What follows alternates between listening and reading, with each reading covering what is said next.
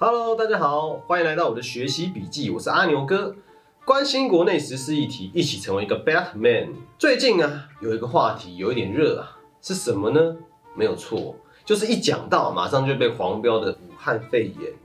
今天我们就想要借这个议题来跟大家一起做一下公民思辨的内容。相信大家都知道啊，目前在国内被俗称为武汉肺炎的病毒，已经透过 WHO 的证明为新型冠状病毒。但其实还有不少的媒体跟社会大众，甚至是政府啊。都还是以武汉肺炎在称呼这一次的疫情。就在最近啊，我们国内的网红钟明轩也因为先前拍摄影片中称新型冠状病毒为武汉肺炎一事，引来一名中国的女网红不满，认为这是一个带有歧视性色彩的名词，进而引发争执，也因此引发了台湾社会的一番讨论。众多的网红纷纷前来参战。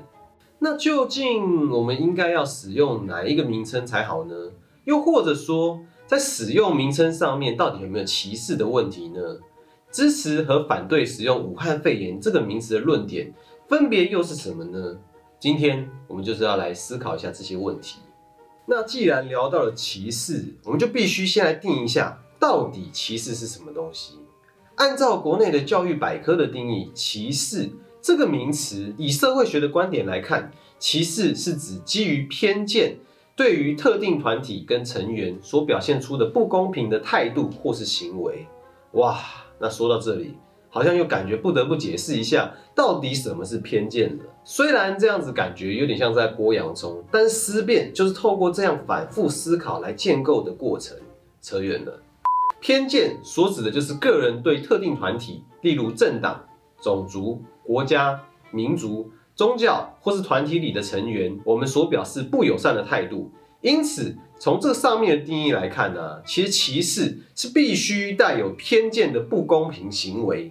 其实啊，我们最常见的歧视大概就是种族歧视了。就像国内会有外劳或是越南新娘这些名词，其实这都是对于不同族群的歧视用语。因为我们在讲这些词汇的时候啊。通常是带着比较有负面的标签，不然就是戏谑或是嘲笑的感觉。另外一类的话就是性别歧视，就像大家常常会认为，哎，你这个男生怎么这么娘啊？男生就应该要坚强啊，男儿有泪不轻弹。而你是女生嘛，就好好的待在家里，工作能力大概就不怎么样，你可能只是来生孩子而已，很快就走了。还有会常常会得到比较差的薪资待遇等等。那我们谈完了这些歧视的意义的话，但是武汉肺炎这个名词。难道跟歧视有什么关系吗？那接着就让我们一起来看一下，到底这个问题出在哪里吧。那接下来我们就来谈一谈，武汉肺炎跟歧视有关吗？其实讲到武汉肺炎这个词汇啊，如果要谈到歧视的话，应该就放在社会标签化的过程这个脉络来谈。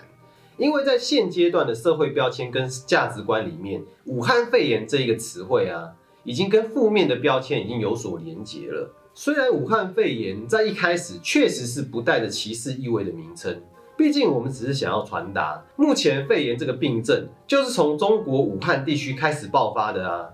这只是一个中性的名词，就连中国的新闻一开始也是用这个名称在称呼此次的疫情啊。但是社会标签化的过程中，社会也开始弥漫了一股风气，就是对于来自武汉的人民有所警惕跟害怕。甚至产生出，只要是从武汉出来的人，他其实就是带源者的偏见，进而逐渐产生出对武汉人的歧视。而从这里开始，武汉肺炎这个名词在社会的意义上突然有了转变，也开始产生了歧视的意味。而被形塑出来的歧视对象，也从对武汉人的观点，在台湾逐渐转变成对中国人的歧视。甚至在欧美国家也成为针对全体亚裔人的歧视。当然，这个名词在台湾会被认为是歧视的部分原因，也在于中国跟其他认为是歧视的网友身上。他们“我就是硬”的态度，还有“我就是要呛爆你”的行为，也让许多原本不带歧视目的而去使用“武汉肺炎”这一词的台湾人，开始刻意的说“中国武汉肺炎”。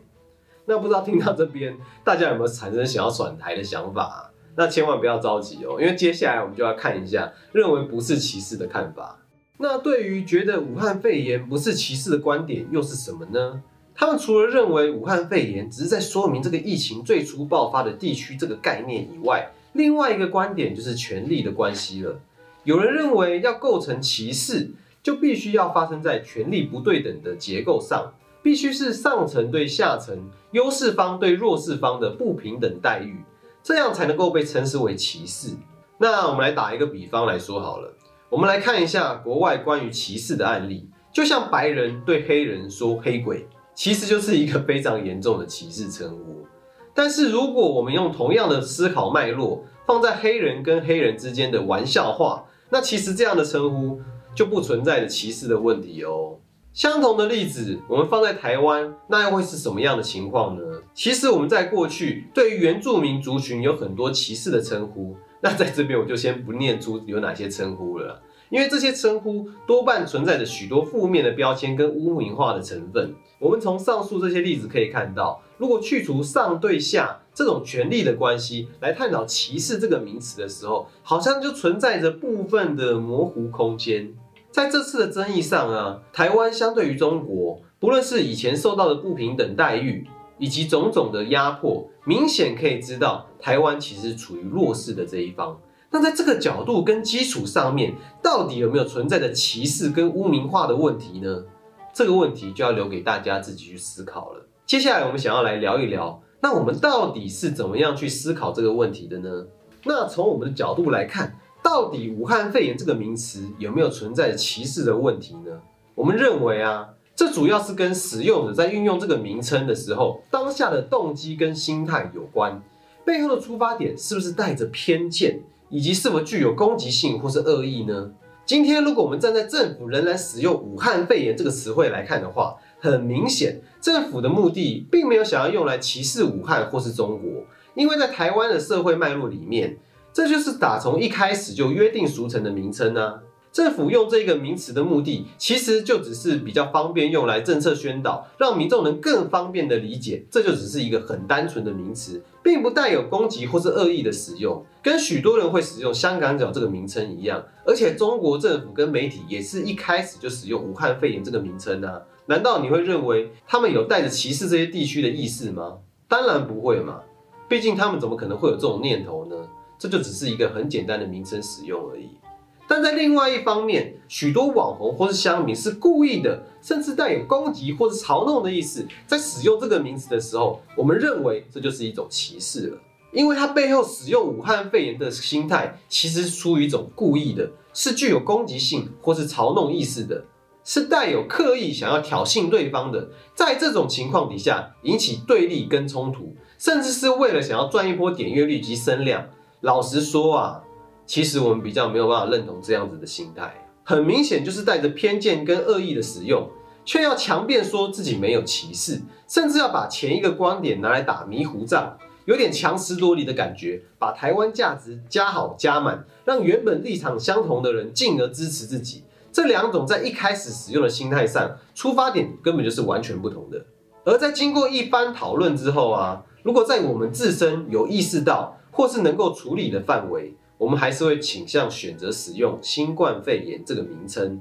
但原因其实并不是我们觉得用武汉肺炎的人都是在歧视，因为当中一定有不是这样的人。就像前面所提到不同的例子一样，我们明白不能概括而论整个群体，所以我们是基于一种尊重的心态，是因为我们明白我们影片所触及到的人，有部分可能会对此感到在意或是不舒服。所以，我们选择用同理和尊重这些人的感受，这才是我们选择的出发点。当然呢，这样的做法或许会被很多人认为是很政治正确或是很假的做法。但 however，这就是我们的观点跟选择啊。我们之所以做这个节目，并不是要让大家来认同我们的，而是希望在这个社会能够尊重彼此不同的意见跟感受。最后，回到我们最重要的一件事情上。身处民主国家的我们，在公民社会中，我们真正要的是彼此的交流跟理解，并不是要形成对立跟误解，去深入探讨彼此的价值跟选择背后的原因，